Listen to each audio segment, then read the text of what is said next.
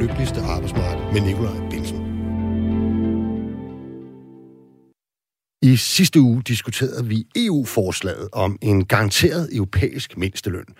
Nede under den principielle debat om den danske model, komplicerede forhandlinger blandt medlemslandene med EU-systemets særlige indretning og tekniske detaljer mellem direktiver, parlamentet og kommissionen, der findes der jo både et dansk og et europæisk arbejdsmarked, som består af mennesker af kød og blod, og som hele tiden er i rivende teknologisk udvikling, mens arbejdsvilkårene er under konstant forandring. Det skyldes blandt andet den stigende fremkomst af platformsøkonomi og onlinehandel, som ændrer ikke bare forbrugernes adfærd, men også sætter den traditionelle rolle som lønmodtager og arbejdsforhold under pres.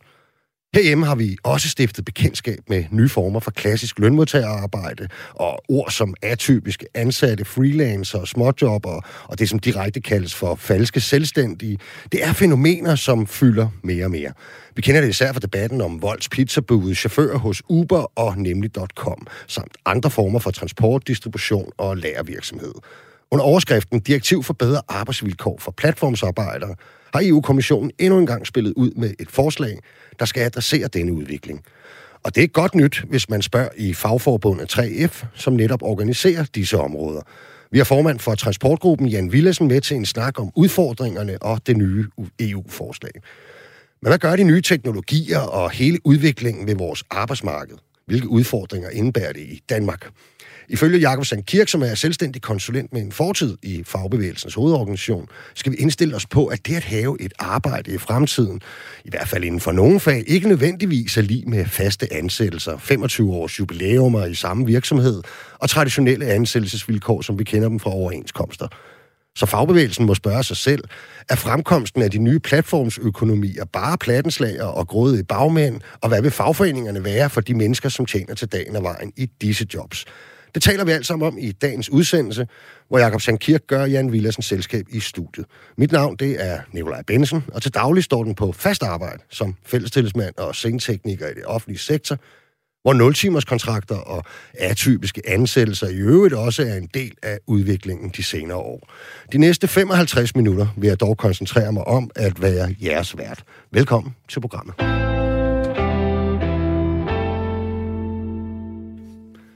Jakob Sankirk, jeg fik præsenteret dig som øh, selvstændig konsulent. Det er jo ikke en, det er jo ikke en beskyttet titel. Øh, kan du ikke lige prøve at forklare, hvad det er, du, øh, du laver?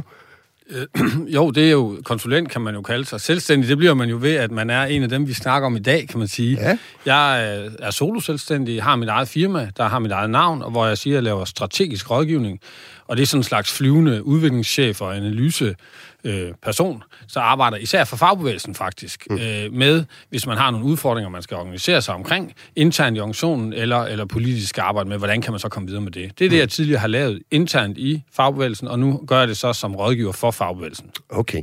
Hvis du har kommentarer eller spørgsmål til dagens program, så kan du prøve at skrive herind. Send en sms til 1424, skriv R4, og så din besked efter et mellemrum. Vi dykker meget mere ned i, i den her debat, og hvad du mener om den i øvrigt, Jacob, men bare lige sådan kort, inden vi skal over på Jan og EU. Øh, alt det her med, at ligesom at råbe, øh, robotterne kommer, og uha, nu er der ny teknologi, og fremtiden er så forfærdelig. Er det ikke noget, man har hørt rigtig mange gange, og så viste det sig måske alligevel ikke at være så slemt, eller hvad? Jo, altså hver gang der kommer en ny teknologi, så er der selvfølgelig nogen, der bliver presset af den. Øh, og det er helt naturligt, at de, øh, hvis ikke de skal arbejde på den måde, de har gjort, hvis der, der kom øh, væve tilbage i 1800-tallet, så dem, der vævede, altså øh, hvad kan jeg sige, øh, maskinvæve, hvad skulle de så lave? Der viste det sig så, at der kom en ny industri, som de så kunne arbejde i. Og, og tilsvarende, da landbruget begyndte at blive mindre, øh, så, så, så fandt folk ind til byerne. Og øh, med computerne, så HK'erne fandt nye opgaver. Og hvad sker der så i dag, når platformene kommer? Mm. Min påstand er, at, at på den ene side, så er der masser af jobs i det, men på den anden side sker der også noget med arbejdets karakter, der kan gøre, at vi alligevel skal være påpasselige. Mm. Jan Willesen, øh, du er formand for transportgruppen i 3F. Det kan man jo faktisk godt kalde en, en beskyttet titel. Øh, altså, der er, der er vel kun én af den slags i hele landet, ikke? Jeg er ikke sikker på, at vi har nogle kunstige selvstændige over ved os, der udfører det samme som mig, øh, så det kan man vel godt. Ja, men kan du ikke lige kort ramse op, så hvad er det for nogle øh, grupper, du repræsenterer og, og laver overenskomster for? Jeg repræsenterer jo transportsektoren, øh, specielt, og 3F del af transportsektoren, eller der, hvor vi organiserer, og det er jo, ja, det er nær sagt, det er alt øh, på nær øh, fly og tog alt på jul. ja, alt på jul, ja. men også på lager, logistik og den type. Okay. Vi bliver lige et stykke tid på dig, og i sidste uge der debatterede vi en, en fælles europæisk mindsteløn.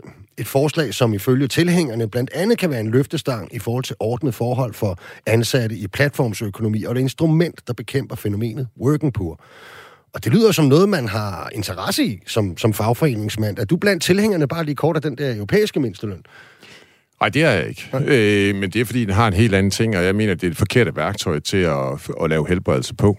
Og derfor mener jeg, at det her forslag, som er kommet fra kommissionen, er måske et af de rigtige værktøjer. Mm. Fordi hvis man får en europæisk mindsteløn, så vil folk komme til at arbejde i hovedtal på den her måde. Altså, så bliver det lavet om okay. til kunstige selvstændige. Og det Jakob ligesom mangler at fortælle, det er jo, at, at når Jakob er selvstændig her, så har han hans egne kunder. Mm. De her folk har jo ikke deres egne kunder. Mm. Det, det er jo nogen, som øh, noget, de udfører, for eksempel transport, for et firmas kunder.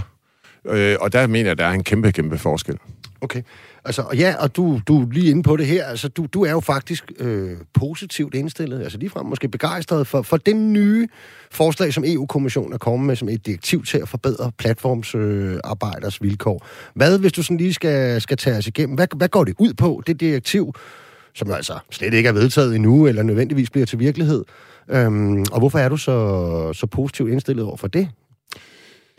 Jeg mener faktisk, at det, og det er jo også det, der gør, at vi står i de her situationer, det er, at vi lever i en åben verden, i hvert fald i et åbent EU. Øh, måske ikke lige nu, på grund af corona, Nej. men ellers gør vi jo.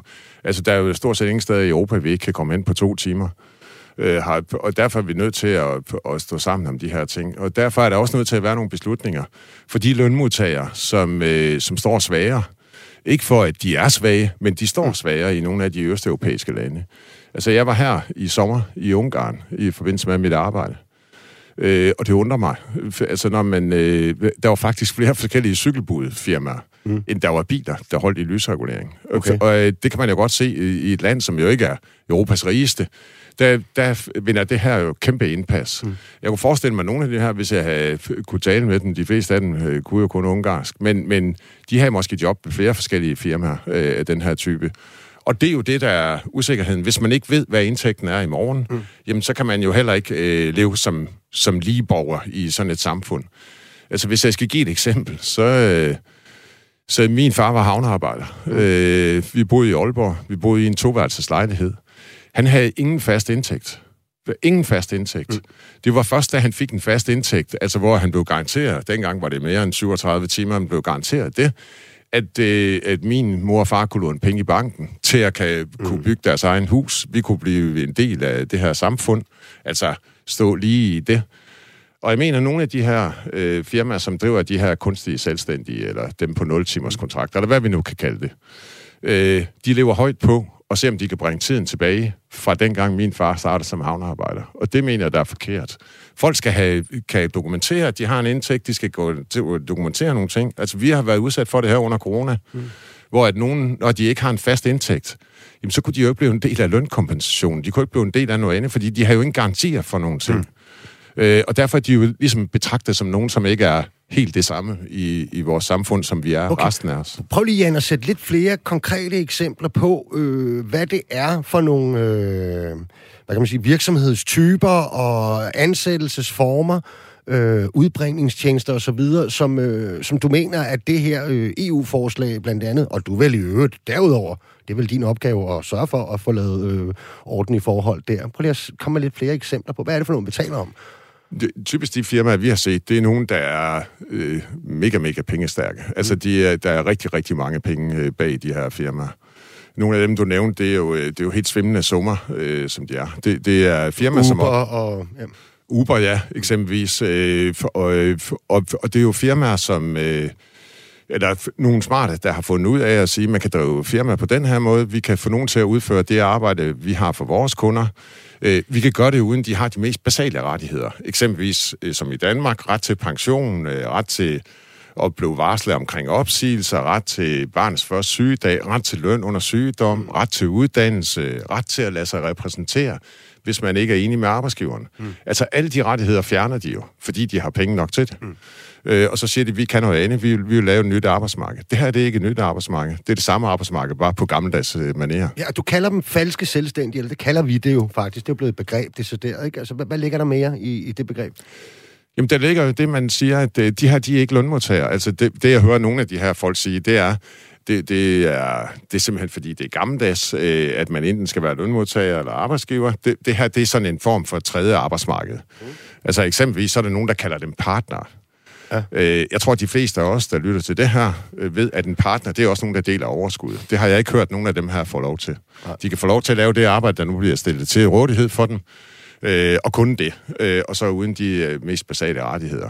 Så, så det er sådan en, en, et forsøg på at fortælle, at det her, det er, det er moderne, det er fremtiden. Det kan også godt være, det er, og det kan godt være, at folk vil have det leveret på den her måde, men det kan stadigvæk gøres under ordnede forhold. Okay. Og det EU-forslag går ud på, mm. det er faktisk lidt det samme, som, øh, som vores regering har været ude at sige.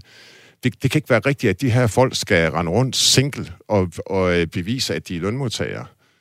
Det må være omvendt, at det skal bevises, at man er selvstændig mm. i stedet for. Og det er jo sådan hovedessensen i EU-forslaget. At man skal vende bevisførelsen øh, om. Ja. ja. Okay.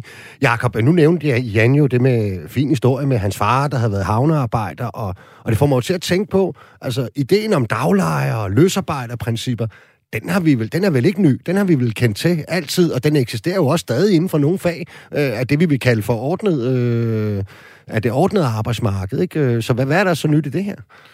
Altså, det er jeg enig i, det gør, og jeg er også enig i, at det er fagbevægelsens opgave at sørge for, at, at, det, at så har man ordentlige forhold. Mm. Og, og, øh, og jeg synes, det, det er en meget vigtig begrebsdefinition øh, her. Vi snakker om det her med falske selvstændige.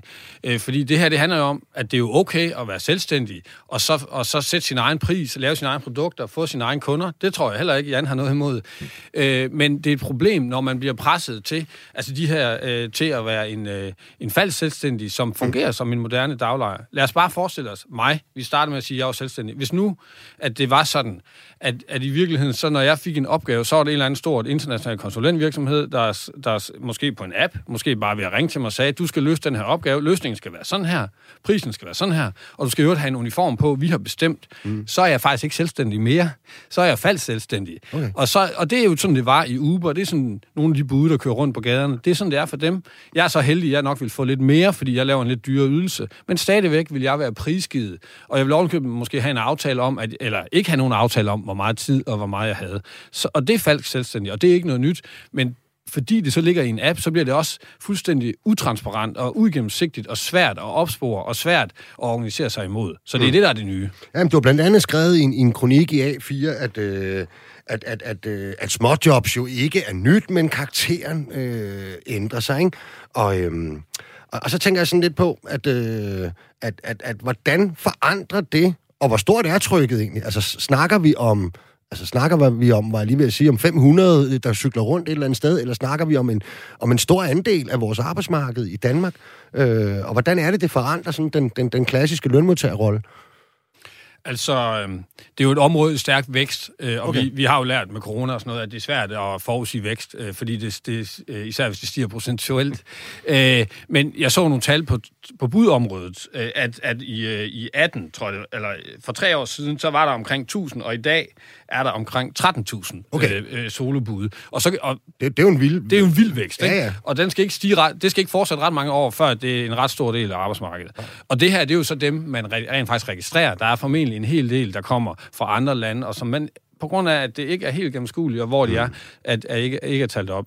Hvis man snakker om sådan alle de der atypiske sammenlagt, hvis man også tager deltid og, og vikar og alt muligt oh, ja. andet sammen, så ligger det på omkring 30-35 procent af arbejdsmarkedet. Og det har egentlig ligget rimelig fast i en årrække. Men mm. det her, og det her, det er så nogle få procent, men det ser ud til at være i stor vækst. Men der er du så også inde i den offentlige sektor, og folk, der er ansat på 0-timers kontrakter og sådan lidt atypiske ansættelser. Det er rigtigt. Ikke? Men, men, men jo, som jo godt kan være til overenskomstmæssig løn og sådan noget, jo. Men, men jeg så altså op til, til den her, de her forslag, som EU, øh, EU-kommissionen er kommet med, der, der har man lavet en opgørelse baseret på nogle surveys. Og der er omkring, øh, der vurderer de, at der er omkring i dag 65.000 i Danmark, der arbejder okay. fuldtid på, på, altså som hovedbeskæftigelse på platform. Øh, og, og de forventer selvfølgelig, at det stiger betydeligt. Der er så dobbelt så mange, der arbejder som sekundær job, kan man sige. Øh, og, så, og så også nogen, der har bare nogle små opgaver der, ikke? Okay, skal vi ikke lige høre, Jan, hvad, hvad har I gjort? Hvad har i virkeligheden været jeres øh, adressering af hele det her fænomen? Hvad har I allerede lykkes med øh, at gøre for at få skabt øh, ordnet vilkår her? Vi arbejder hårdt, og det gør vi hver eneste dag, øh, på selvfølgelig at, at få et arbejdsmarked, som, øh, som også øh, til gode ser lønmodtagere, øh, og de her folk er øh, uomtvistelige lønmodtagere.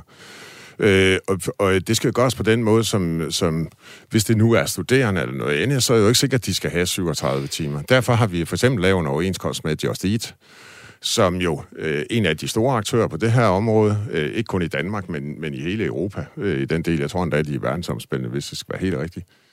Øh, og de har sagt, at vi kan godt lave en aftale, hvor vi garanterer det med et vis antal timer. Jeg tror, det er otte timer. Mm. Øh, og så får de alle de andre ting. De får forsikring og arbejdsmiljø, og de får de her ting med.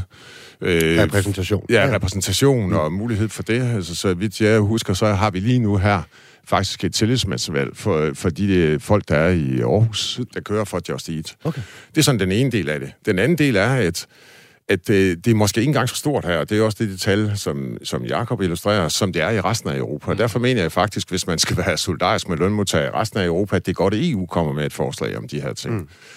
Hvis vi går tilbage til, til England, som jo ikke er en del af EU længere, men, men ser, hvad der er sket derovre, øh, så er der en film, en dokumentarfilm, som, øh, som hedder Sorry, We Missed You. Den handler faktisk mm. om sådan en, som er kunstnerisk selvstændig. Hele familien bliver smadret. Han er tvunget til at arbejde, når han er syg. Han leverer pakker han og leverer pakker maskine, og, han skal scanne med. Og, andet. Ja. og hvis han ikke gør, som firmaet siger, jamen så får han ikke den rute, han skal for at tjene mm. de her penge. Han er sat i gæld for at kan få mm. en bil og alt muligt andet til at udføre de her ting.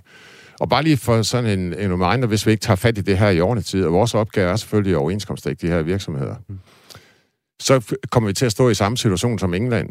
Den film viser, at 40 procent af lønmodtagere i England arbejder på den her måde, så de ikke ved, hvad indtægt de har i morgen. Okay. Og det vil sige, de kan ikke gå i banken. Nogle steder kan de ikke engang gå her i Danmark, gå hen og, og lege en, en, øh, en lejlighed. Fordi nogle steder kræver man også, at man skal have en, en indtægt for at bo mm. i en lejlighed. Så, så det bliver sådan et, et, et, øh, et arbejdsmarked, hvor ja. der er nogen helt nede i bunden, som ingen tager hensyn til, og så siger man bare, at det er fordi, det er unge mennesker. Det er det jo ikke. Altså, vi har i overvist haft overenskomst for de grønne bude. Mm. Øh, har i København, hvor den her budtjeneste var. Jeg har ikke hørt, det har været fra 90'erne. Ja, tilbage fra 90'erne. Mm. Øh, vi har nu med Just Eat, der har for øvrigt lige internationalt været en sag for et års tid siden mm. i Italien, som har et andet system som vores, hvor et, et, fire af de her store virksomheder, som driver de her budtjenester, ja. er blevet dømt til at efterbetale 5 milliarder kroner, mm. fordi at de her var ikke selvstændige, som de påstår. De var lønmodtagere, ja. og derfor skal de efterbetale de her folk, og de skulle for øvrigt ansætte dem. Og det er sjovt, du nævner de grønne bud, ikke? for til folk, der ikke kender det, så kom det meget tidligt ned i 90'erne, som var sådan nogen, der kørte med farveprins og småting mellem virksomheder i, i København. Og de er måske et meget godt billede på, hvordan verden også har ændret sig. For jeg kan jo huske dem, øh, når de kørte rundt i de københavnske gader. Det var jo, for nu at sige det lige ud, altså nogle, nogle høje, smukke unge mænd øh, på racercykler med den der øh, sæk øh, bagpå, og som jo, når de holdt frokostpauser inde ved Kongens Nytorv og andre steder, så kiggede pigerne efter dem. Altså nu, der, øh, der er dem, der kører rundt som de der pizzabud, altså de kan jo knap cykle nogle af dem, ikke? Altså for nu at være helt ærlig, eller de er jo på sådan en, en lånt eller lejet cykel af Københavns Kommune, Skåne, og øh, ja, der kommer mange fra, øh, fra fremmede himmelstrøg, øh, hvor man måske nok kan tvivle om, om deres arbejdsvilkår er særlig gode, og hvorfor de egentlig lige er her. Ikke? Men, men Jacob, du har jo... Øh, du har skrevet i, i den der kronik, at øh, fordi nu, nu nævner Jan jo mange af dem, hvor problemerne er, kan man sige. Ikke? Mm. Men du har jo skrevet, at øh, at det, er, at det ikke er alle platformsøkonomier og tjenester, der er, er plateuler og, og svindel og humbug og dårlige arbejdsvilkår. Der er også, der er også nogle, øh, nogle gode eksempler. Hvad er, de, hvad er de gode eksempler? Øh? Jamen nu, altså Just Eat har jo så okay, vil ja. for eksempel gerne lave en overenskomst, og jeg tror måske i virkeligheden godt, man kan sige, at, at, at der er sådan en Silicon Valley syge i platformen, at det er, der, med de amerikanske, og sikkert det også de kinesiske, der er der, er der sådan en... Øh, det ikke kun handler om teknologiske løsninger, men også om at bruge det til at undgå mm. regler og regulering. Mm. Og det gælder jo også, for, det gælder jo både, øh, at man ikke ønsker at give medarbejderne særlig gode vilkår og faste ordninger og sådan noget, men det gælder jo også forbrugerbeskyttelse, mm. det gælder også at betale skat. Altså, det, det er systematisk designet til teknologisk til den slags. Jeg mener, at der udspringer øh, øh, europæiske modeller, danske modeller, hvor det ikke er det, der er deres primære formål, mm. men de gerne vil bruge teknologien til at lave bedre service og smarte løsninger. Og så skal man jo hjælpe dem til at fastholde dem på det der, altså jeg siger, nu, nu bliver det sådan lidt øh, øh, lyserød tegning, jeg laver her, mm. det er jeg med på. Men, men, men, men jeg siger jo ikke, at det er forkert, det der med, at man skal bekæmpe øh, soloselvstændige, eller undskyld, øh, falske, falske selvstændige. Ja. Det synes jeg helt sikkert, man skal. Det synes jeg er en kæmpe opgave. Jeg tror bare samtidig, at der også er nogen, der gerne vil have lov til at være selvstændige. Mm. Øh, og det er ikke kun mig selv, det er også unge mennesker, der synes, det er fedt at kunne cykle ud med nogle pizzaer en eftermiddag og skal tjene nogle penge. Min egen datter går i 8. Hun skal da også til at lave sådan noget på en eller anden måde. Mm. Og så handler det om, og sørge for, at det kan de gøre på en god og selvstændig måde. Okay, det er vel rigtigt, Jan? Ja, underordnet forhold. Mm. Ja, ja. Altså, øh, det er jo det, jeg siger. Altså, der, der er jo ikke noget nyt i, at man kan bestille det her på en app på telefonen. Frem for, at man før kunne bestille det på internettet, eller før det ringede i telefonen. Ja. Altså, der brugte man sig på i det. Der, der er jo intet nyt i det her. Det, det er bare, at, at man tror, at ny teknologi gør, at det her det er nyt. De her folk må, må jo rigtig gerne udføre det job. Det var derfor, at der blev lavet en overenskomst for de grønne bude tilbage i 90'erne. Mm. De arbejder heller ikke fuldtid. Det, det er jo nogen, som, som fylder det her op og gør. Det, det, der bare er vigtigt, det er det vægtede forhold i det her. I forhold mellem lønmodtagere og den der kæmpestore arbejdsgiver, som er her. Fordi når Jakob nævner nogle ting, øh, og nævner det her, så er jeg fuldstændig enig. Altså, vi havde for år tilbage, dengang vi havde den der kæmpe, det er efterhånden mange år siden, den der IT-boble. Der drøjede vi også over ved os i 3F, dengang hed det SID, med faktisk at få folk til at være her på vores kontrakter, fordi vi kunne jo ikke give dem den løn, der var så høj. Mm. Altså, de ville hellere have en kontrakt, hvor de selv stod for deres pension og alt muligt mm. andet. Og det skal jeg helt sige, det var ikke billigere for os, det var dyrere for os, men det var den måde, vi kunne hente folk ind på. Mm. Men, men de havde jo et andet magtforhold, de her folk. Fordi de stod jo med en ydelse, som absolut vi ikke kunne undvære. Og mm. derfor havde de et magtforhold, hvor de så blev selvstændige i stedet for. Mm. Og det magtforhold, det er jo forrykket, når vi her taler om nogen, du nævner det selv, Nikolaj, Altså folk, som han ender ind fra tredje verden, mm. øh, og så siger, kom herop, så skal I bare se her blomster tingene, og så kan I jo cykle rundt. De bor for øvrigt samme sted, i samme lejlighed og alt muligt andet øh, herovre, sådan sammen. Nogle der på den der working holiday-ordning. Og Også der, det, øh, det, men man kan jo se det det, det, er jo ikke, det er jo ikke et lige forhold, det her. Og det er jo det, vi er kendt for i Danmark, det er at lave et lige forhold. Mm.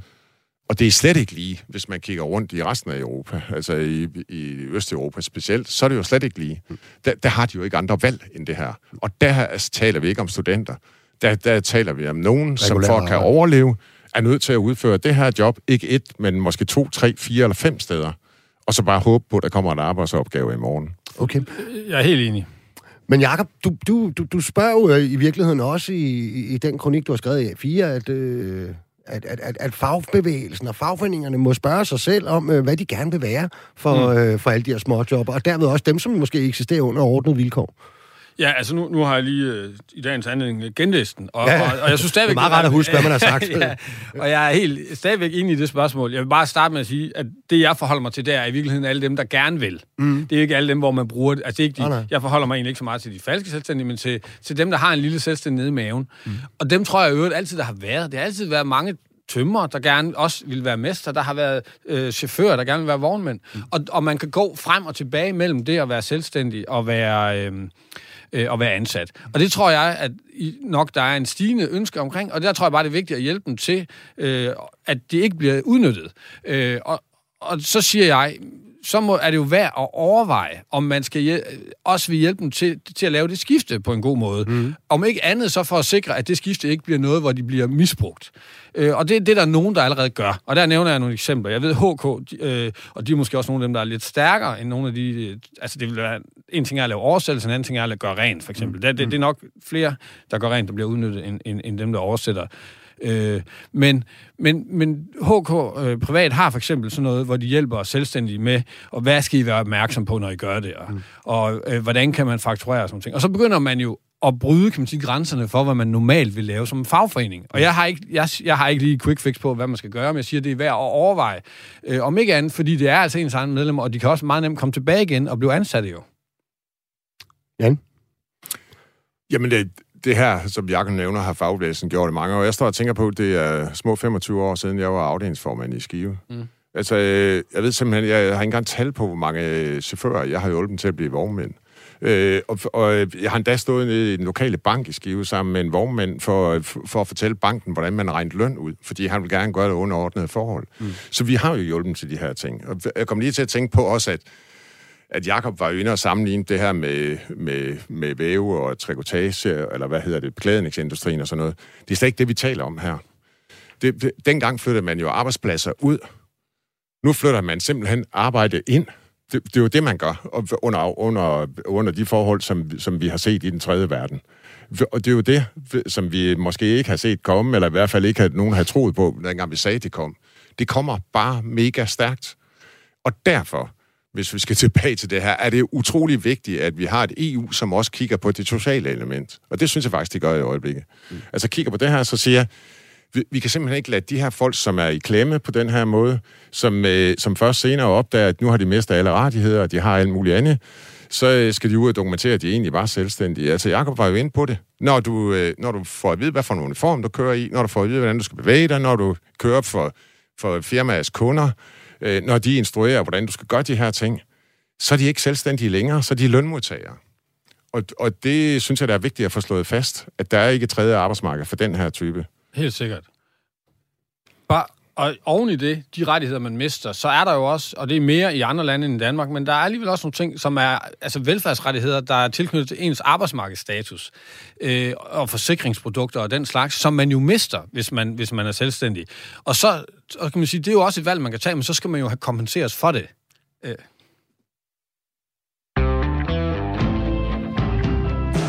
Du lytter til verdens lykkeligste arbejdsmarked med Nikolaj Bensen. Og vi sender direkte fra Radio 4's Københavner-studie, hvor jeg har selskab af formand for 3F's Transportgruppe, Jan Villesen, og selvstændig konsulent Jakob Sandkirk. Vi har talt lidt om EU-kommissionens nye forslag til at forbedre vilkårene for platformsarbejde, og det hele taget kredser omkring, hvad fremkomsten af platformsøkonomi og de her atypiske ansættelser, vi kender herhjemme, fra for eksempel nemlig der kommer udbringningstjenester som det, der tidligere hed Volt, hvad det gør ved vores arbejdsmarked. Den debat bliver vi lidt på. Og du kan stadig være med. Skriv et spørgsmål eller en kommentar til dagens debat ved at sende en sms til 1424. Skriv R4 og så din besked efter et mellemrum. Vi vil så gerne høre fra jer, som lytter med derude. Men Jan, jeg synes jo faktisk, at, at, at øh, at, at Jacob øh, siger noget meget interessant, fordi hvis vi skal kigge på, hvordan ledigheden ser ud lige nu, for eksempel, ikke? Altså, så, så er der jo meget, meget, meget, meget lav ledighed. Arbejdsgiverne siger, de skriger på arbejdskraft, også inden for din branche osv. Så, videre. så man skulle jo tro, at alle dem, der gerne vil arbejde på en anden måde end det her, de meget nemt kunne få et, øh, et måske endda både bedre lønnet job og til bedre øh, arbejdsvilkår helt generelt. Hvorfor er der så en afsætning af, af, af lønmodtagere til, til at blive de her falske selvstændige? Det tror jeg, Jacob sagde noget andet klogt også. Okay. Øh, har I. Det er bare, at... Øh, at de her folk er jo typisk øh, nogen, som er meget svage. Altså, det er jo, øh, uden at sige, at det er sværere end andre, men, men det er jo ikke det er jo typisk ikke danske, øh, som gør de her ting. Det er folk, man henter ind fra tredje verden, som man, øh, man udnytter deres arbejdskraft til at gøre de her ting. Øh, og de er ikke vant til det danske system. De er ikke vant til, at, at man også har nogle rettigheder. Det har de typisk ikke der, hvor de kommer. Så, så det er den type, man henter ind her øh, til at gøre de her job. Det betyder bare, når man så begynder at udvide de her tjenester, som nogen gør, til også at levere dagligvarer, som, som de selv har deres egen firma, jamen så alle de der veletablerede firmaer, vi har, som, øh, som nu leverer dagligvarer til os, og, og de konkurrerer hver eneste dag på lave priser, jamen de bliver jo udsat for en unfair konkurrence, fordi de har ordnet forhold. Og, og det er jo vigtigt at tage fat i, at, at det her vælter lige pludselig på et tidspunkt. Mm. Så synes jeg simpelthen ikke, at retorikken dur omkring det her, så at sige, hvis man ikke vil finde sig i forholdene, så kan man jo bare finde sig i et andet arbejde. Mm. Så er det bare at sige, så har man ikke forstået, hvad fagbevægelsens rolle er. Mm. Vores rolle er at sørge for, at arbejdsmarkedet er sådan, at dem, der også har overenskomst, dem, der giver ordentlige forhold til deres medlemmer, dem er der heldigvis flest af, at de jo selvfølgelig får en, en færre konkurrence, at de mm. ikke er udsat for sådan en unfair konkurrence, hvor at nogen øh, udnytter øh, de svageste til det mm. her ting. Jakob? Jamen, men det er i, altså, at det bliver brugt som lønpres. Det handler jo også om lønniveau, og når der er nogen, der siger, at de mangler arbejdskraft, og de siger, at for eksempel, at, at øh, sådan nogen, der puder næse, de får for meget løn, og mm. derfor kan de ikke ansætte nogen på caféerne. Så er det måske, fordi de ikke betaler særlig godt på caféerne. Mm. Øh, så, altså, så, så det skal man også se i det perspektiv. Og hvis de så laver en app og får nogen til at lade som om de er selvstændige og stadigvæk betaler dem den samme løn, jamen så er det jo lønpres. Mm. Altså, og, det er jo, og, og, og, og, og, og der er nogen, både fordi de er unge og i skiftende situationer, eller kommer fra udlandet, som, som godt kan se, at det faktisk for dem er attraktivt. Mm. Eller, eller også kan de ikke se andre muligheder. Øh, I dag kan de så gå ud og blive poder, og derfor har de ikke lyst til at arbejde på den måde. Nej, nej. Det synes jeg bare er positivt, at de får lidt bedre løn. Mm. Men hvis man, hvis man ligesom sådan, øh, kigger på det lidt, lidt, i virkeligheden lidt mere oppefra. Ikke? Jeg, jeg nævner jo i starten det her med EU og arbejdet er flydende. Og man kan jo virkelig tale om, at det er... Det vi, det vi faktisk prøver på at forholde os til nu, det er jo et arbejdsmarked for EU-borgere i virkeligheden. Ikke? Og, øhm, og er noget af det, for det jeg tænkt over, noget det, er noget af det, der clasher, er det i virkeligheden, at vi for mange år siden i Danmark, ikke bare at vi har en højere organisationsprocent, højere overenskomstdækning end så mange andre lande, men er det også, at vi i virkeligheden for mange år siden vedtog, ikke ved en afstemning, men vi vedtog det på en eller anden måde i Danmark og sagde, jamen altså her, der skal der være ordnet arbejdsvilkår, der er visse typer arbejde, det gider vi ikke have øh, i det her land. Det kan vi godt få effektiviseret. Altså, vi skal ikke have alt for meget lortarbejde, og det, der skal være, der kan man leve en tilværelse, som er god med at have det. Er det det, der i virkeligheden clasher med, at i så mange andre lande ser verden slet ikke sådan ud? Og du skal måske ikke længere væk til Sverige i virkeligheden, hvor man for eksempel har de her sms-jobs, hvor der tækker sms'er ind, og så er det den første, der svarer ja øh, til de næste fire timer et eller andet mærkeligt sted. Er det noget af det, der clasher, Jan? Det mener jeg ikke, fordi okay. da, da, du blander to ting sammen her, Nicolaj. Ja, du blander den der, jamen, du blander den del sammen, som Jakob talte om først. Altså de, de jobs, som, som man har døjet med at skaffe folk til herhjemme, for eksempel inden for tekstil eller noget andet, dem har man jo flyttet ud øh, her. Øh, og det kan vi godt lide at gå og farve os over, nu når at, at vi ser, hvad forhold de arbejder under i Indien eller mm. Myanmar eller andre steder. Det, det er jo job, som er flyttet. Det her, det er jo et job, som vi skal have her. Det, det, dem, vi taler om her, det er jo mm. der, hvis at, at folk vil have lov at have en pizza bragt ud, så skal de have lov at have en pizza bragt mm. ud. Men, men, øh, men derfor er vores opgave at sørge for, at det foregår under ordnede forhold. Altså, øh, nu er der ikke noget i busbranchen, sådan i hvert fald ikke i den kollektive trafik, men, men, øh, men vi kan jo ikke flytte en linje 5 øh, i København til Indien, fordi arbejdskraften der er billigere. Mm. Hvis, hvis vi ikke øh, tager fat i de her ting og får de her ting løst, jamen så, så bliver det et helt andet arbejdsmarked og, om en del år. Og vi arbejder på at få et arbejdsmarked, som også vores børn og børnebørn kan, kan få råd til at bygge deres egen hus, få råd til at købe deres egen lejlighed på et tidspunkt, få råd til at studere, hvis de vil være en del af samfundet, øh, få råd til at, eller kan dokumentere, mm. at de kan lege en lejlighed. Hvis vi ikke stopper den her ting, og får det lavet underordnede forhold, med de vilkår, der nu måtte være, det kan godt være, at det kun er 8 timers arbejde noget andet, men det skal foregå på ordnede vilkår. Mm, men, men vil en masse borgerlige politikere og andre ikke sige, jamen hey, hvis der nu rent faktisk er folk, der har lyst til at komme hertil og arbejde under de betingelser, det er jo den debat, vi har hver gang, enten vi snakker au pair, eller hvad vi taler, at øh, jamen, de tjener meget bedre og mere, end de kan gøre derhjemme. Altså, so be it. Jamen, så er det jo de borgerlige politikere, der vælger, hvad for type job, som de mener, der skal sænkes ned på de vilkår, hvis det er det, de beslutter. God point. Øh, altså... Øh, han har sagt, øh, nu, nu er der mange på sygeplejersker også, tror jeg nu. Jeg tror ikke, der er nogen, øh, sådan i hvert fald i offentligheden, vil gå ud af de borgerlige politikere og sige, vi kan bare hente nogen i... Ja, faktisk i, har de lige i sagt i går, Jan, at de ville prøve at lave en uddannelse for udlandske sygeplejersker. Ja, men, men det er jo underordnede vilkår, når de kommer ja, herop. Det, det er jo ikke sådan, de siger, nu kan de melde sig til som værende selvstændige, og så kan de ja, komme ind herop på vores. Men, mm. men, men jeg spørger bare, er det næste skridt, hvis nogle af de her firmaer laver en app mm. til, at så kan man få sygeplejersker til at være her sådan, mm Øh, det kan være, at de siger, at det er rigtig godt for, øh, for dem, der skal nu bruge en sygeplejerske, fordi de kan selv få lov at vælge. Altså, mm. det, det, er jo, øh, det, det er jo et arbejdsmarked, som er under skred. Ja. Øh, og det vil sige, at dem, der ikke har en masse, de, de kommer til at stå lavest i det her samfund. Og, og dem, som det faktisk er lykkes i gennem mange år ved at stå sammen og ved at lave nogle ordentlige forhold, som også er en del af det her, mm. dem sænker man lige pludselig. Okay. Jakob, er der en eller anden, altså, som du ser det, er der en kobling i, imellem at sikre, at nogle af de her nye forretningskoncepter, som jo er innovative, og som jo også vil nogen sikkert mene, hvis man spørger dem, jamen det forbedrer min dagligdag. Det her, det er meget smartere og bedre, end øh, det var øh, før i tiden, udbringningstjenester, onlinehandel osv. Er der en måde, hvor det kan fungere sammen, uden at, at, hvad kan man sige, at presse vores arbejdsmarkedsmodel og vores idé om, at alle skal have ordentlige løn- og arbejdsvilkår nedefra? Ja, det mener jeg helt sikkert. Altså, lad os tage Uber, som så ikke er i Danmark for tiden. Det var jo så, fordi de ikke ville spille med på de regler, vi har i Danmark. Øh, hvis de nu havde sagt i stedet for, eller der kom en anden øh, taxa-app øh, app, øh, og sagde, jamen vi, øh, vi vil lave en god service, hvor man kan bestille ture her, og hvor man også, altså hvor vi som service forbinder nogen, der gerne vil køres, og nogen, der kører. Men, men til gengæld, så skal det koste det, det koster for at hyre en selvstændig taxavognmand, og vi skal have ordentlig forbrugerbeskyttelse, og vi vil jo sørge for, at der bliver betalt skat, og det skal være fuldt transparent. Det er da fint. Mm. Det tror jeg da, det, det kan jeg da ikke se noget problem med. Jeg tror faktisk, man kan sige det helt enkelt. Øh, de her platform er jo arbejdsgiver. De er arbejdsgiver for dem, de kalder partner, mm. øh, eller hvad de nu kalder dem heri. Øh, de er arbejdsgiver på den måde. De vil gerne have retten til at lede og fordele arbejde. Det er sådan, vi arbejder i Danmark. Mm. Men alt det, der hedder arbejdsgiverpligter, dem vil de ikke have. Mm. Det, det, det skal folk selv stå for.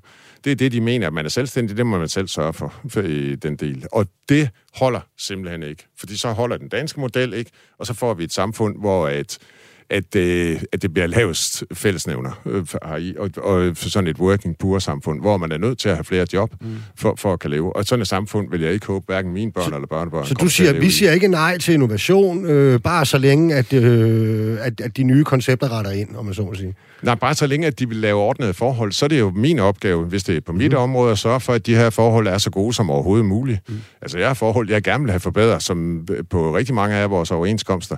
Men, men det er jo en forhandling hver gang. Mm. Øh, og, og den forhandling må vi jo tage. Det er sådan, vi har bygget vores system op. Det er jo ikke sikkert, at de her skal have en kæmpe timeløn, men, men øh, det kan være en anden timeløn, men de skal have de rettigheder, som resten også har.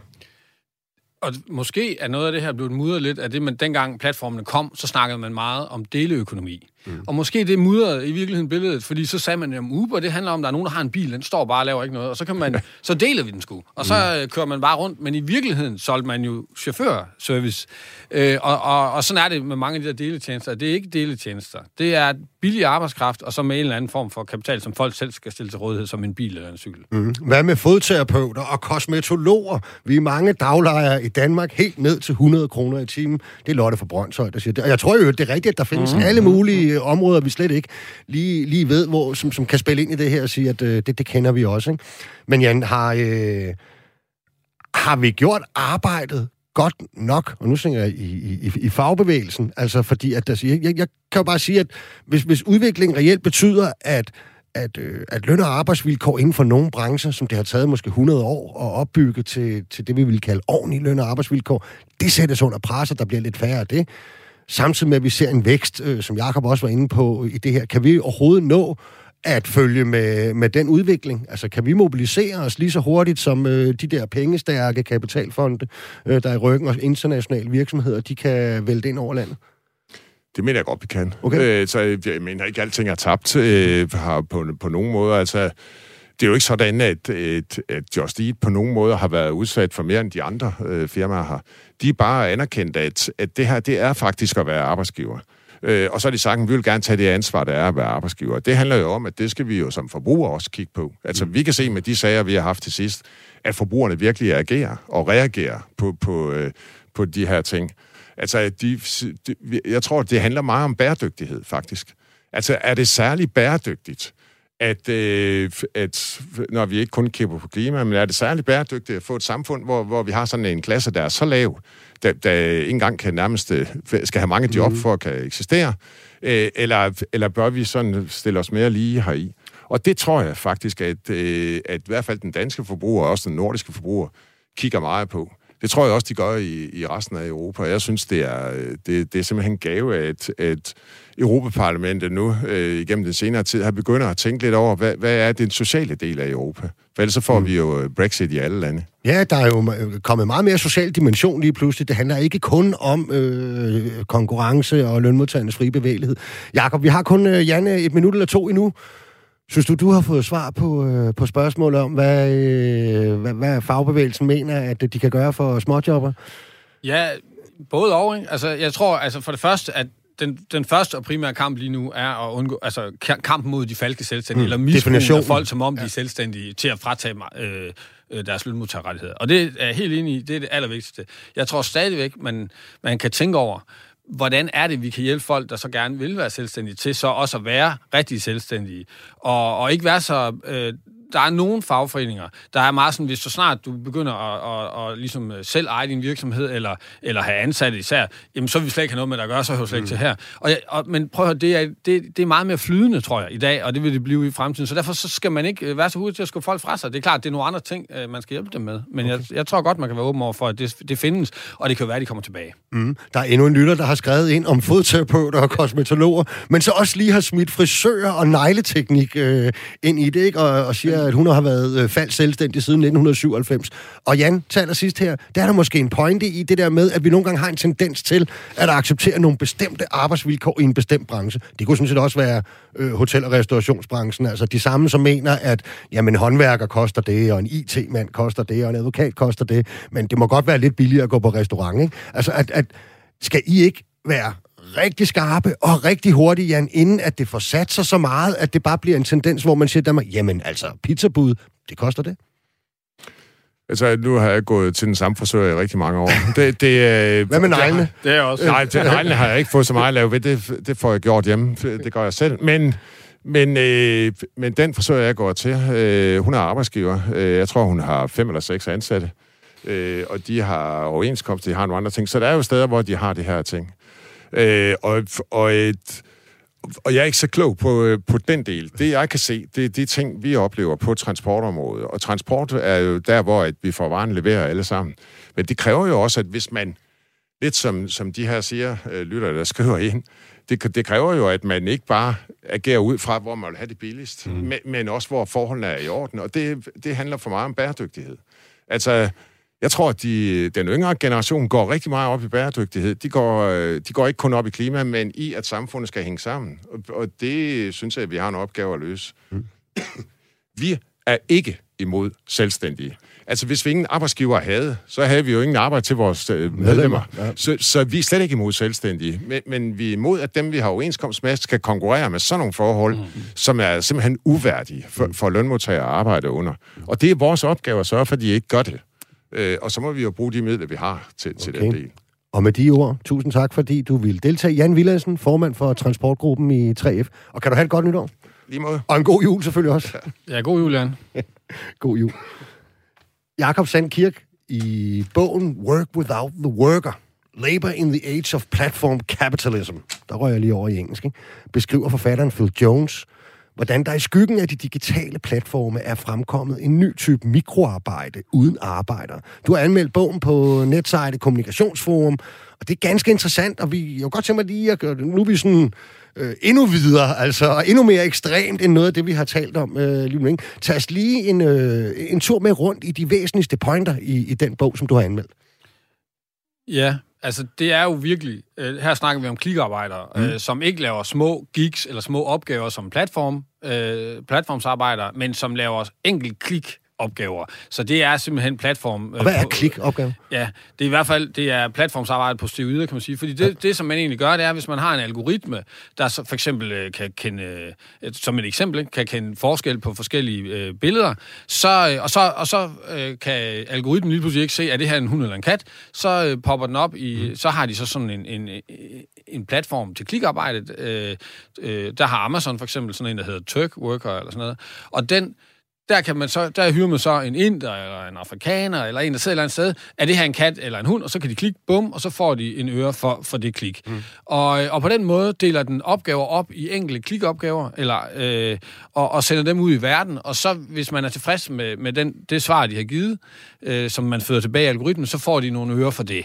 Så, så her kan man sige, her har man delt opgaverne ultimativt op, og, og folk kan så logge ind, som om det er et lille spil, de laver, så kan de logge ind og, og lave nogle kliks, og så, og så, sk- så skrabe nogle håndører sammen på det. Man kalder det mikroarbejde. Du kan kalde det mikroarbejde, fordi mm. du har simpelthen skrevet dem op i helt, helt, helt minimale ting. Og så kan man sige, jamen, har det nogen større betydning?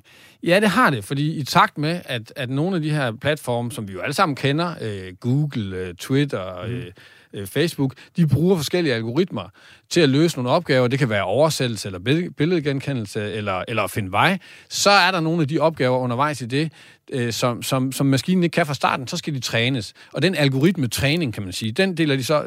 Den tager algoritmen selv og, del, og skærer op og beder nogen om at, at lave i bitte små bidder. og det gør de på en måde, øh, som lidt parallelt med det, Jan beskrev før, at, at en almindelig platform gør det sådan, at, at, at man mister sine rettigheder. Så her er det ultra uigennemsigtigt, og du får et klik, og hvis du er tilfreds med opgaven, får du nogle ører, og du ved i øvrigt ikke, hvor i verden det er foregået. Der har siddet nogen et eller andet sted i verden. Typisk er det nede sydpå, eller i den sydlige del af verden. Der, der er landsbyer i Tanzania, hvor der sidder øh, store grupper af sådan noget her. Det foregår i Indien, nogle steder i fængsler. Okay.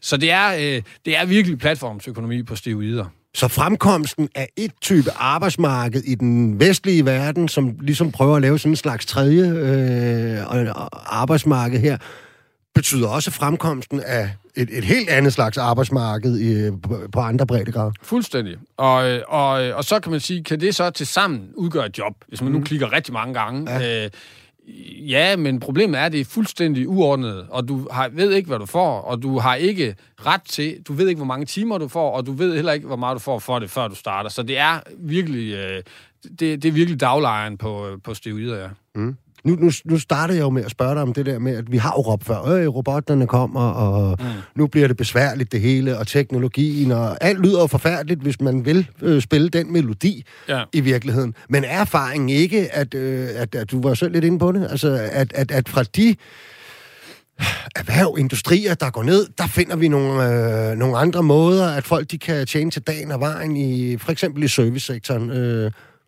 er det jo, nu er det så typisk service-sektorfag, hvor man deler op på den her måde. Men, men jeg vil da sige, altså jeg, jeg tror mere, jeg vil, øh, vil tage fat i det, som Jan han sluttede med at sige, det med forbrugeren. Mm. Altså at sætte nogle krav til, til de øh, services, man bruger, at de faktisk foregår på en ansvarlig og ordentlig måde.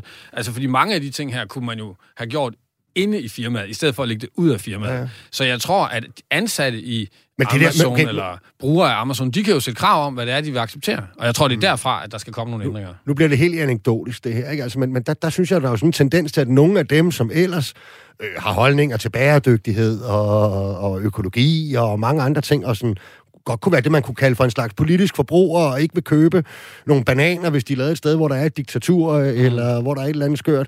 Øh, de går lidt mindre op i at gå på en restaurant, hvor at opvaskeren øh, får en dårlig løn, og hvor der ikke er overenskomst. Øh, og de har heller ikke noget problem måske med at ringe efter en, en, en voldt pizza og, og noget andet. Ikke? Er der ikke en lille bitte jeg vil ikke rigtig sådan kunne, kunne slå den bro over og sige, hvis du har nogle bestemte holdninger til én ting, så er du også en politisk forbruger og, og, og sådan meget moralsk på den høje hest i, øh, Jamen, i forhold det, til det er noget i, Det er jeg enig i, men, men der tror jeg så, at, at, at det, man skal arbejde for, det er så at have nogle gode alternativer, der ikke er alt for meget mere besværlige. Okay. Og der, du kunne sige, inden for budene, kunne du sige, ja, nu har man så Just Eat? Ja, ja. Og, og hvis nu man ikke havde dem, så tror jeg, så brugte folk en hvilken som helst, ikke? Mm. Så der handler det om at have de gode eksempler og gå forrest. Måske ja. også for, hvem ved, fremadrettet at være med til at oprette nogle kooperative virksomheder, der så kan være alternativ. Det var som man gjorde det historisk i fagbevægelsen. Altså opretter man sine egne virksomheder, mm. som så tjente til at presse de andre til at opføre sig lidt bedre, eller, eller, eller også tage, tage arbejdere ind som, som, som, øh, øh, som kunder. Mm. Og, og det tror jeg da, det kan da også godt være, at, at, at det kunne, hvem siger, der ikke skal være en, nogle kooperative ejerplatforme, altså hvor det faktisk er dem, der er bud, der ejer platformen? Mm. Jo, men altså, det er jo Jamen, det, det, det, det er super interessant, men jeg kommer lidt til at vende, vende, vende tilbage igen, ikke? Øh, fordi hvis det er lidt op ad bark på det her punkt, hvis, hvis vi siger, det ene, vi skal sætte ind med, det er, at, øh, at forbrugerne faktisk skal, skal til at have en indstilling til, hvad vi bruger af alle de her platformstjenester og så videre. Ikke? Og Jan og Company og fagbevægelsen, de må gøre, hvad de kan med, med de klassiske metoder, få, øh, få organiseret, lavet overenskomster på områderne, og jeg anerkender, hvad der bliver sagt, at det kan mm. godt være, EU og Folketinget skal hjælpe med, i hvert fald at definere, hvad er en, øh, en selvstændig, hvornår man faldt selvstændig, hvornår man rigtig selvstændig og sådan noget. Ikke? Fair nok, men, men, men, øh, men undervurderer vi alligevel, som jeg sagde, der findes altså folk, der tager de her job, og, og, og nu sagde Jan, at mange af dem var, eller de fleste lød det lidt som om, ikke, kom, fra, kom fra udlandet, men undervurderer vi, at der findes mennesker i det her land, måske øh, primært unge mennesker, der ikke rigtig, altså som jo, øh, hvis entré på arbejdsmarkedet har været hele den her platformsøkonomi, den øh, ligesom bare kører, som ser helt anderledes på det der, og måske, som du selv nævnte, har en selvstændig i maven altid, uagtet det aldrig bliver til noget nødvendigvis, men, men den, den fortælling er ligesom derude, at men, jamen, det der er en meget bedre måde at arbejde på, mere men, fleksibel også men, for mig. Men det tror jeg, øh, og jeg, som du siger, jeg, jeg har selv haft den i maven altid, og så efter jeg så havde, havde noget, jeg så følte havde en værdi, der gjorde, at jeg ikke har havnet i bunden af selvstændighedsstigen, mm. gjort det. Men og det, skal vi, og det tror jeg bare, man skal være bedre til at facilitere. Øh, og så sikre, at det ikke bliver udnyttet. Mm. Øh, og du kan tage, der er jo masser af fag, hvor det faktisk findes i dag allerede. Ikke? Nu, nu, dem, der skrev ind før, altså frisørerne er jo fag. Altså, de fleste frisører vil jo gerne have deres, vil selv have deres egen mm. frisørstol, eller deres egen frisørsalon. Øh, og det er enormt svært og hårdt i det erhverv, men det er da noget, der er en, en betingelse for fagforening og, og arbejdsgiverforening der, at finde ud af, af ordentlige forhold for det. Øh, og det vil det forløbende være, og jeg tror da også, at nogle af de andre, øh, og det er jo meget det her personlige omsorg og service, der hvor det krydser, øh, at, at kan man hjælpe dem til det på ordentlige vilkår? Mm. Det, det, tror jeg, øh, det tror jeg er svært. Og, og her havner man jo i sådan noget med, må man konkurrenceretsligt hjælpe de her selvstændige fodterapeuter til at sætte nogle højere priser. Det burde de jo have lov til på en eller anden måde, men omvendt må man ikke lave karteller. Mm. Øh, så der er noget lovgivning der, tror jeg også. Men der, øh, jeg tror også, det er vigtigt at hjælpe dem til at vide, hvad, hvad er en ordentlig pris at sætte. Øhm, jeg, jeg, jeg, jeg synes, det er en anden ting omkring det her med at være selvstændig. Nogen, der har været selvstændig mange år inden for HK-området, det er fx sådan noget med, at så går man ud og som selvstændig oversætter. Så, øh, mm. øh, så har man et lille bureau, eller bare sig selv, og så har nogen har et dokument, de gerne vil have oversat til engelsk. Det kunne de støbe et, et hederligt selvstændigt job op på, eller de kunne have ansat i en oversættervirksomhed. Men, men med de her klikarbejdsfunktioner, der kan man i dag gå ind på Google Translate gratis og få oversat en tekst. Det, der så sker, det er, at der er nogle af de ting den, i den tekst, som, som Google Translate måske ikke kan oversætte. Det, algoritmen tager lige de to par ord, måske i den sætning, mm. det er i, og så smider det ud til noget klikarbejde, og så er der en eller anden, der oversætter det for nogle få håndører. På den måde har man delt oversætterens opgave, enten som selvstændig med hele opgave, eller som lønmodtager, det har man simpelthen delt op til nogle små klikopgaver, som, som så bliver løst af den for lavstbydende på nettet. Ikke? Mm. Og det der er det interessant, at det nedbryder simpelthen en, nogle, nogle konkrete opgaver og nogle konkrete jobs mm. øh, til at blive sådan noget klik. Og det er bare skidt, fordi det, det, det gør jo også, at det at være oversætter lige pludselig også mister sin værdi, øh, og, sin, øh, og, og, og formentlig også, øh, altså både menneskeligt ja. øh, værdsættelse, men også øh, indtægtsmæssigt. Kan, kan du andre eksempler inden for det der program, altså sådan, som folk kan forholde sig til på vores ja, øh, breddegrad? Ja, det var som, jeg synes, et rigtig spændende eksempel, som jeg ved ikke om også er i Danmark, men Uber har, øh, hvis du, hvis du er Uber-chauffør i New York, mm. så når du klikker ind om morgenen, så, så er der en algoritme, der, billedgenkendelse-algoritme, der tjekker, at det er dig, dig, der ligesom er den person, du udgiver dig for at være. Hvis den så siger, det, det er ikke den samme person, altså det billede, de tager af dig, øh, og det, som der så er i dit, øh, i dit, inde på din app, hvis det ikke er det samme, så, må du, så bliver du i princippet smidt ud. Men før de smider dig ud, så skal det jo lige gå til noget ledelse. Og det ledelse, det er så en klikfacilitet, sådan at der sidder en i Indien og siger, nej, det er ikke den samme. Klik, så ude, så kan du ikke køre chauffør den dag. Øh, det, okay. det, det er jo hårdt, øh, og det er jo på en eller anden måde at, at fjerne mennesket ud af ledelsen. Øh, og det synes jeg både er hårdt over for chaufføren, men jeg synes det også, at det er ret vildt, at der så sidder en i Indien og, og tager en beslutning uden at reelt at vide, hvad det er, de forholder sig mm. til, der gør, at, at, at, at en i New York, han ikke kan køre den dag. Mm. En helt en helt øh, anden overordnet ting ind i den her debat, det er jo den... Øh hvad kan man sige, at det faktisk er lykkes øh, arbejdsgiver, kan vi vel godt kalde det, men også nogen, der ønsker en bestemt øh, politisk retning i verden, at gøre fleksibilitet til altid at være et plusord. Ikke bare for arbejdsgiver, men også for den enkelte. Hvad enten ja. du er lønmodtager eller selvstændig, eller bare menneske her i verden, at være fleksibiliseret, om man så må sige, det er, det er bare altid godt. Altså jeg tænker, der er nogle hjerneforskere der, og stressforskere, der ikke er enige i det.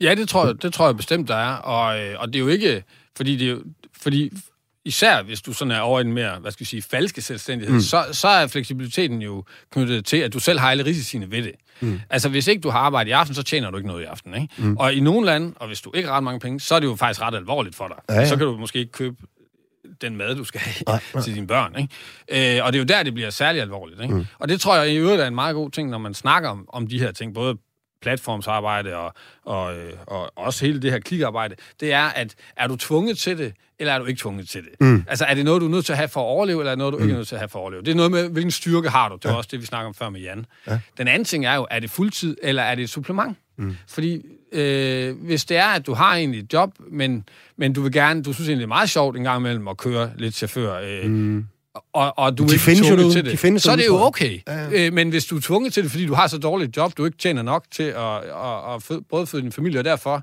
er nødt til at gå ud på en app og gøre et eller andet, ja. øh, så, så kan du blive udnyttet. Ikke? Så det handler rigtig meget om, hvor er du styrkemæssigt i forhold til, mm. til det her, ikke? om du kan blive udnyttet eller ej. Ikke? Mm, og her til allersidst, vi, vi har jo en tendens til nogle gange måske i fagbevægelsen at komme med en postgang for sent, ikke? altså på nogle begreber. Jeg kan huske, man var meget imod flekstid.